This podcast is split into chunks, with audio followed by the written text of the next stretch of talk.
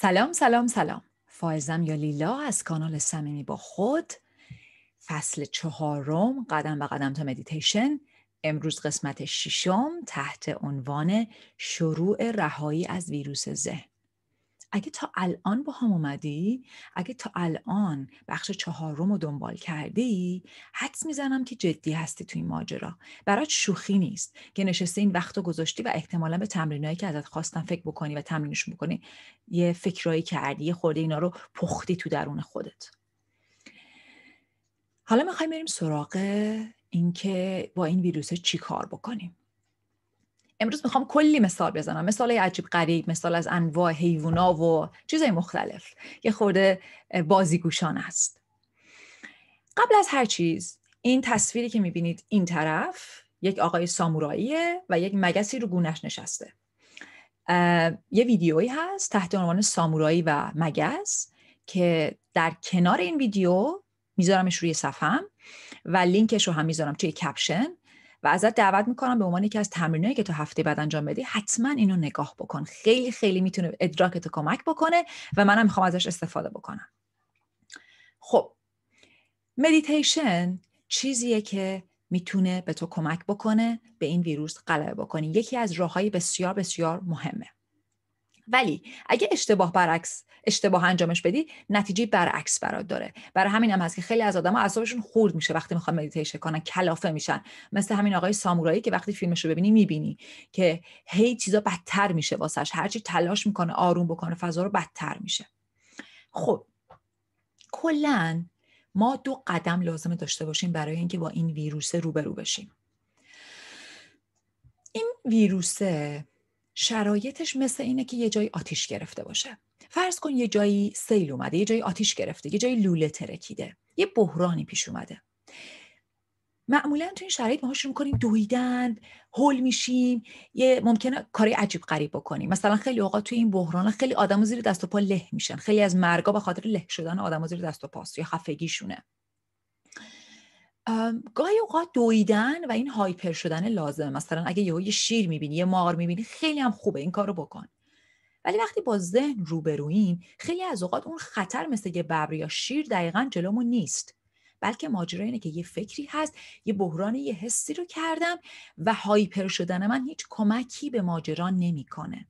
سیستم بدنی من ولی هایپر میشه. به خاطر اینکه قبلا توی ماجراهای استرس انگزایتی و استراب توضیح دادم. بدن تو فکر می‌کنه تو در خطری میگه آی زنگ خطر آتیش به صدا در اومده فعال شین هایپر شین باید بدویم. ولی تو خودت می‌دونی که خبری نیست. من فقط یه فکری کردم که ترسیدم. ببری دنبالم نکرده. واقعا آتیشی در کار نیست. بنابراین یکی از چیزهایی که کمک ناکننده است کمک نمی‌کنه به شرایط اینه که ما یه حالت هایپری میشیم.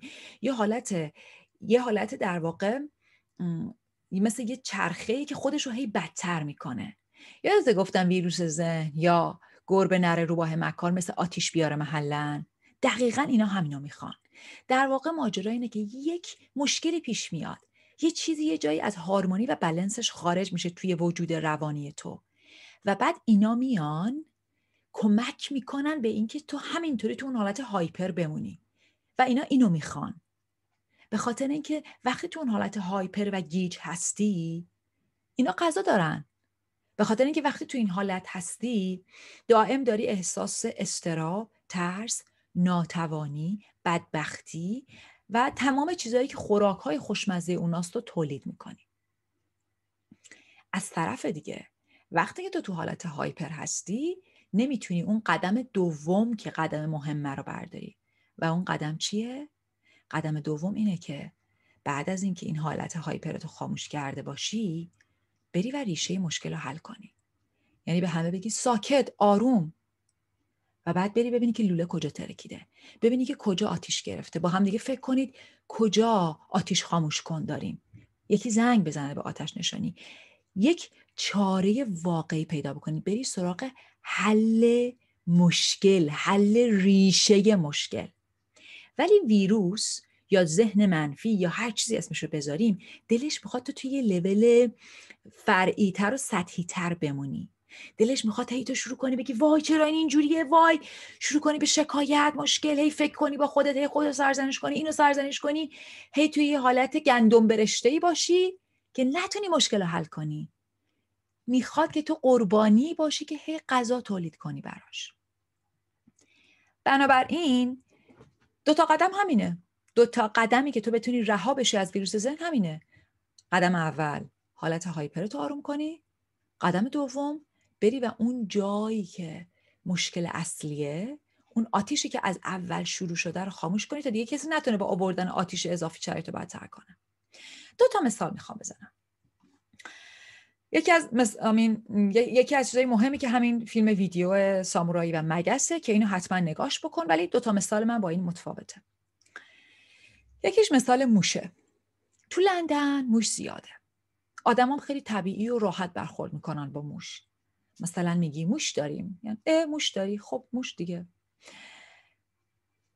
تنها راه حلی که میشه داشت اینه که گاهی اوقات سم بریزی یه سری کارهای مختلفی میشه کرد. ولی مهمترین کار اینه که توی خونت مطمئن باشی که غذا نداری واسه اینا. یه زمانی رسید که تو خونه که زندگی می‌کنم موش پیدا شد. همه چی رو تمیز می‌کردیم همه چی تمیز سلامت. هیچ غذایی نبود ولی اینا هی بودن. خوشحال سر حال ما گفتیم آخه این چیه؟ از کجا اومده؟ تا اینکه یه بار اتفاقی دیدم که توی یکی از کمدای خونه یه کسی به اشتباه برنج و آرد و یه سری خوراکی دلچسب دیگه برای موشا جا گذاشته بوده. در واقع گذاشته بوده اونجا و دیگه یادش رفته بوده. و این موشا اونجا پارتی داشتن. بنابراین وقتی که اینو دیدم رفتم اینو تمیز کردم. موشا تا حدود یک ماه بعد از اون همچنان تو خونه سر و کله میکشیدن ولی بعد ناپدید شدن. دیگه ناامید شدن. گفتن از شما به ما خیری نمی‌رسه. منبع غذاشون رو پیدا کردن. تا قبلش هرچی هم باشون بجنگه هی دوباره میرن هی تولید مثل می‌کنن هی غذا می‌خورن دوباره میان. ولی وقتی منبع غذا رو پیدا کنی یه کار مهمتر کردی یه کار اصولی تر کردی. یکی دیگه از مثالهای خوبی که زدم در همین در واقع رابطه توی فصل دوم که در واقع دوران قرنطینه بود به اسم کبوتران و گرسنه است. اونجا بازم اینو گفتم گفتم که چقدر شهرداری ها وقتی می‌خوان از این کبوترهای شهری در واقع خلاص بشن غذا دادن بهشون رو ممنوع می‌کنن. چون تا وقتی که غذا بدی حتی اگه بخوای به زور بپرنیشون و غیره تا وقتی غذا اونجا باشه اینا هی میان. هی میان سراغ اون غذاه. ولی وقتی غذا نباشه دیگه واقعا امیدشون رو قطع می‌کنن. خب. پس این مثال اولی بود که زدم. حالا مثال دومم. فرض کن یه خورده بازم با خیالاتت می‌خوام بازی کنی. فرض کن که زیر آبی زیر یه آبی داری واسه خودت زی... توی یه زیر دریایی داری واسه خودت شنا می‌کنی. و ما داری لذت می‌بری از زیبایی این آب شفاف از ماهی ها زیبایی این آب. و فرض کن که حالا روی سطح آبم فعلا نمی‌تونی بری. همینجوری که وسط این کیف و حالی یهو می‌بینی که آب شروع کرد گلالود شدن. بعد تو یه سری سیستمایی توی زیردریایی داری که مثلا یه صافی می‌زنه بیرون بعد مثلا گلا رو جمع می‌کنی.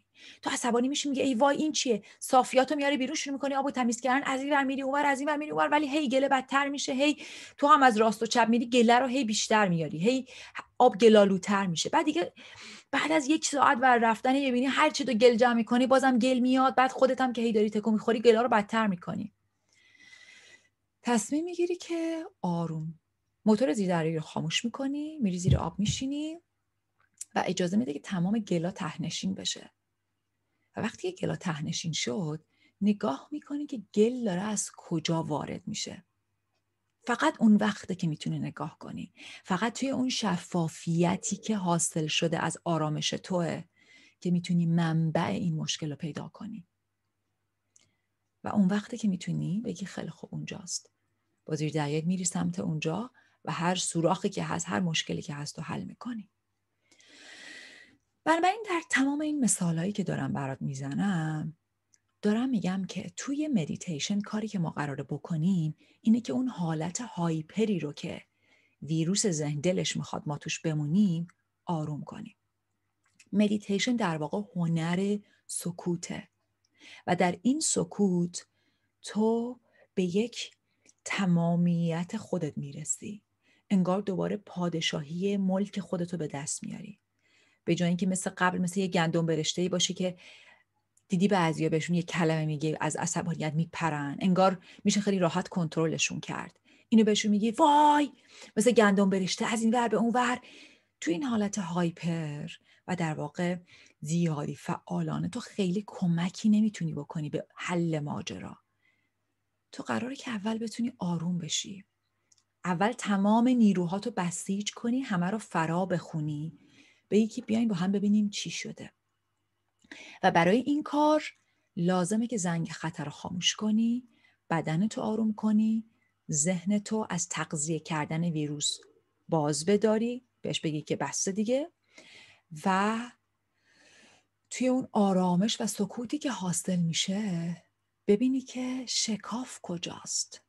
چیه در درون من که واقعا ریشه این مشکله؟ اون غذای موشا کجاست؟ گل داره از کجا وارد میشه؟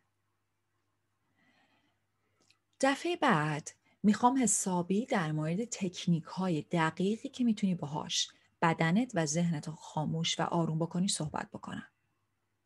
ولی برام خیلی مهمه که تو دفعه بعد تو دو تا کار رو انجام بدی. اولا که ویدیوی سامورایی و مگس رو نگاه بکنی و دوما نگاه بکنی که تو شرایط زندگی خودت زندگی روزمرت کیاس که تو داری هایپر و در واقع با یک حالت گندم برشتواری عمل می‌کنی. می‌خوام ازت نگاه کنی که تو زندگی روزمرت کجا هاست که مثل این سامورایی داستان ما داری اوضاع خرابتر می‌کنی. مثال می‌زنم. فرض کن که نشستم برای مدیتیشن بعد یه هویی یه فکری میاد که قوز کردی. صاف بشین. بعد یه فکر دیگه از اون کنار میگه قرار meditate کنیم حرف نزن. بعد یه صدای دیگه از اون ور میاد میگه که خب این قوز رو بکن تا بعد کمرت خم بشه همینطوری بمونی. این سلامت نیست. اگه عشق به خود داری باید کمرتو سالم کنی. صاف کن صاف بشین. بعد یه فکر دیگه میاد میاد میگه که دوباره دارین انقدر حرف می‌زنید که ما نتونستیم مدیتیت کنیم. دوباره خرابش کردیم دوباره بازم شکست خوردیم بعد همینجوری که داری اینا رو فکر می‌کنی بدن تو هم داره میگه ای وای اوضاع داره خراب میشه. هم همه شد. ای وای. بدنت هم داره کم کم میترسه. احساس می‌کنه یه خطری هست. صدای بعدی میاد میگه که ساکت. سب کن فکر کنم چی بود. آها صمیمی با خود میگفتش که خودتون رو قضاوت نکنید. اصلا هیچ که دیگه هیچ حرفی نزنه. بعد یکی دیگه میاد میگه که خب آخه اگه صاف نشینی این عشق به خود نیست. همون صمیمی با خود میگه که باید عشق به خود داشته باشی. بدنت دوست داشته باشی. بعد یکی دیگه داد می‌زنه ساکت باشید. مثل کلاس های مدرسه وقتی که بچه بودیم که هر کس یه حرفی می‌زد بلوا می‌شد. و اون وقتی که یهو کلتو می‌گیری موهاتو می‌کشی میگه اصلا نمی‌خوام meditate کنم. دیوانه شدم. این همون وقتی که داری یه لیوانی که توش گل بوده رو هی هم می‌زنی. گل بدتر میشه هی مشکلات زیادتر میشه. ویروس ذهن یا روبه روباه مکارم دستشو به هم می‌سابه میگه قربون دستت به به به. چون تو اون حالت اضطراب تو ناتوانی تو اون حالت که میگه ای وای من نمی‌تونم چقدر بدبختم. اون داره تغذیه می‌کنه. اون می‌خواد که تو بیفتی توی این loop. بنابراین می‌خوام ازت که تا هفته بعد هر وقت که این کارو می‌کنی نگاه کنی. نه فقط توی مدیتیشن در طول زندگی روزمرت وقتی که این صداها شروع می‌کنن با هم حرف زدن یکی چیز میگه یک چیز یه چیز میگه کلاس دیوونه خونه میشه. فقط نگاش کن. فعلا هیچ کاری نمی‌خواد براش بکنی یا. اصلا نگران کاری کردن نباش. چون همهمه رو بیشتر می‌کنی. فقط نگاش کن. بنابراین این دو کار رو انجام بده و من هفته بعد از تکنیک هایی میگم که تو می‌تونی این کلاس دیوون خونه رو آروم کنی و در قدم بعد از اون بری و ببینی که ریشه مشکل کجاست. صحبتمون داره جذابتر و عمیقتر میشه. مراقب خودت باش. ممنونم که با هم هستی. تا هفته بعد خداحافظت.